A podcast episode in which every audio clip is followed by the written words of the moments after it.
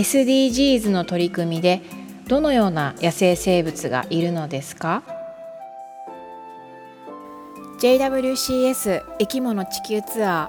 ー野生生物についての質問に分かりやすくお答えします。認定 NPO 法人野生生物保全論研究会 JWCS によるラジオ番組生き物地球ツアーの第23回をお届けします。本日のナビゲーターは JWCS 事務局スタッフの斉藤です。どうぞよろしくお願いいたします。今回の配信は SDGs の取り組みでどのような野生生物がいるのですか？という質問にお答えします。本日のガイドは JWCS 事務局長の鈴木です。鈴木さん、よろしくお願いします。よろしくお願いします。今回は修学旅行で JWCS を訪れてくれた中学生から寄せられた SDGs の取り組みでどのような野生生物がいるのですか？という質問についてです。SDGs とは世界のさまざまな問題を根本的に解決し全ての人たちにとってより良い世界を作るために設定された世界共通の17の目標のことを言いますね。そうですね。最近あの SDGs を学校で勉強する機会が多いようで SDGs に関係した質問などいただくこともありますし SDGs に関係して説明するととてもよく分かっていただけるなと思うことがあります。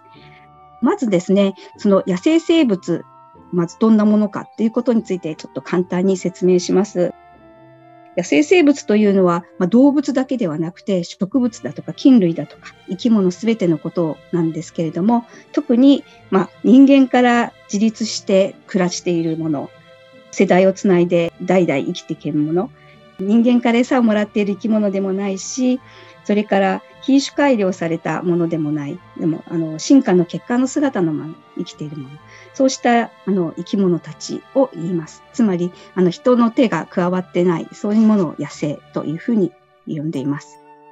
まあ、そうした野生生物が SDGs の関係はどんなんだろうというのが、まあ、今回のあの中学生からの質問なのかなと思いまして、事務局に来ていただいた中学生にはこれから説明するようなお話をしました。まずですね、SDGs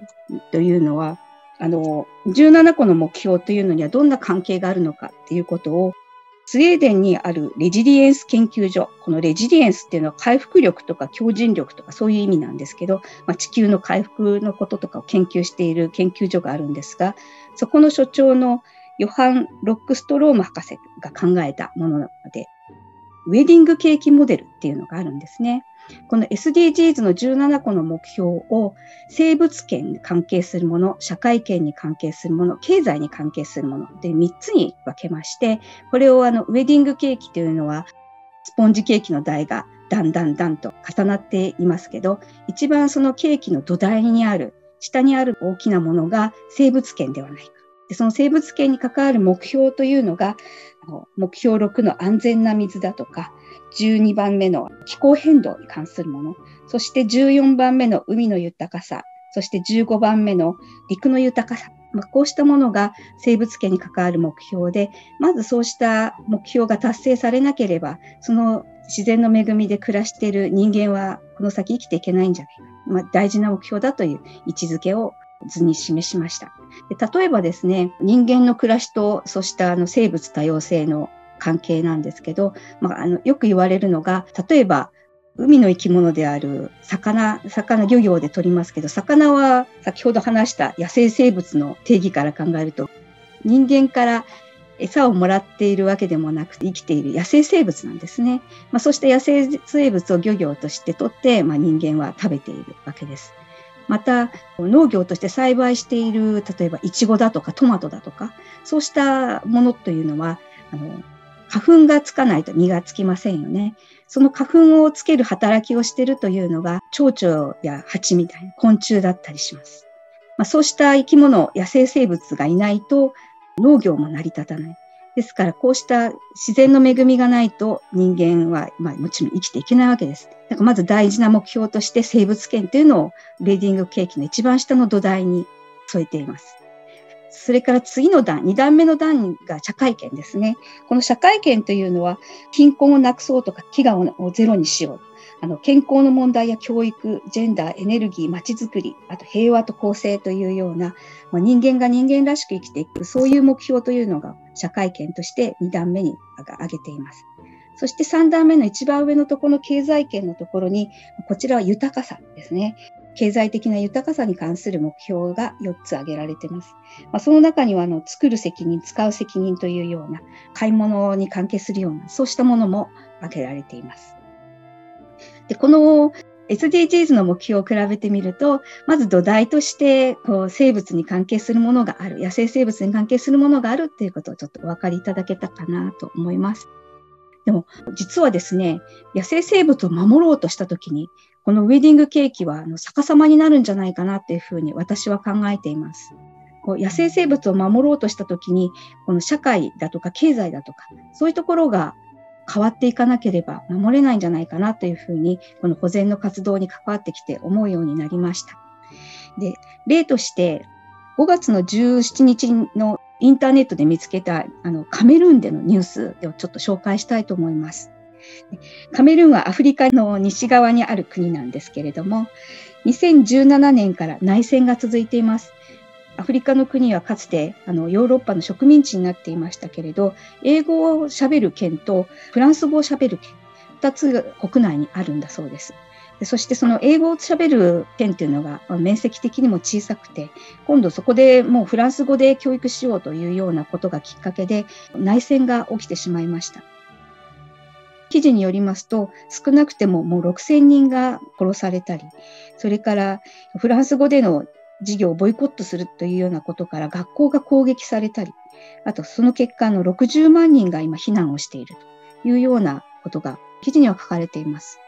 でこの避難した人たちがどうするかっていうと、森の中に逃げ込んでいくんですね。でその森の中というのは、アフリカの熱帯林が広がっている地域ですから、生物多様性がとても豊かなところなんです。そこにはあの丸耳象という森林に住む象もいますし、ゴリラやチンパンジーも生息している森があります。で、そこにたくさんの人たちが避難していったらどうなるか。この人たちも、まず食べ物が必要ですから狩猟をしますし、あとは薪を作る必要があるから木を切ったり、そしてそれで家を建てたりする必要があります。それから農地として森を切り開いて、また農業で食べるものを作っていかなきゃいけないです。もうそんなことですし、内戦をしてますから、そこの国立公園のパトロールしていったようなレンジャーもいなくなってしまいました。もう逃げてしまった。ことです。もうそうすると、罠にはあの絶滅危惧種だろうが、そうではない動物だろうがかかってしまいますので、まあ、どれだけ絶滅危惧種が減ってしまったのか、なくなってしまったのかというのはまだ調べられもしないような、そんな状態なのだそうです。そうしたことで自然が失われるということでどうするかというと、まずこの避難所を作って避難している人たちが安心して暮らせるようにしたり、それからそこではあの住民たちの特に若い人たちが中心にパトロール隊を作って、まあ、治安を維持したりだとか、あとは学校教育を再開したりだとか、あとはあの薪にするような木の苗木を配ったり、あとは食べ物にできるように養豚場を作ったり、まあ、そうした活動を自然を守りたいと思ってるあの NGO がしてるんだそうです。そういう活動っていうのはさっきちょっとお話しした SDGs の目標の社会権のところにありますよね。貧困をなくそうとか、飢餓をなくそうとか、まあ、健康や教育なんてって、そういう、ああとはもちろんその平和を維持するし、まあ、法律で守られないた暮らしができる。公平な暮らしっていうようなところも関係していることだと思います。だから、こうした暮らしを人たちができるということが自然を守るっていうことにつながっているっていうことを考えるとこうウェディングケーキが逆さまになっているんじゃないかなというふうに思いました。それからの経済のところもですね私たちは遠くの国の作られたものっていうのをどこで作られたか分からずにあの使ってたりしますよね。例えば身近なものではチョコレートだとかあとはそのポテトチップを揚げるとパーム油みたいな油ですね、食品に使っているもの。そうしたものがどこから来るかとか、どのように生産されているのかっていうのは商品からだんだんこう表示するところもあるんですけど、ね、今普通ちょっとわからないですね。まあ、そうしたことが、その現地のあの生息地をの自然を壊していないかどうか、まあ、そういうところで経済の問題もまた野生生物と関係があるわけですね。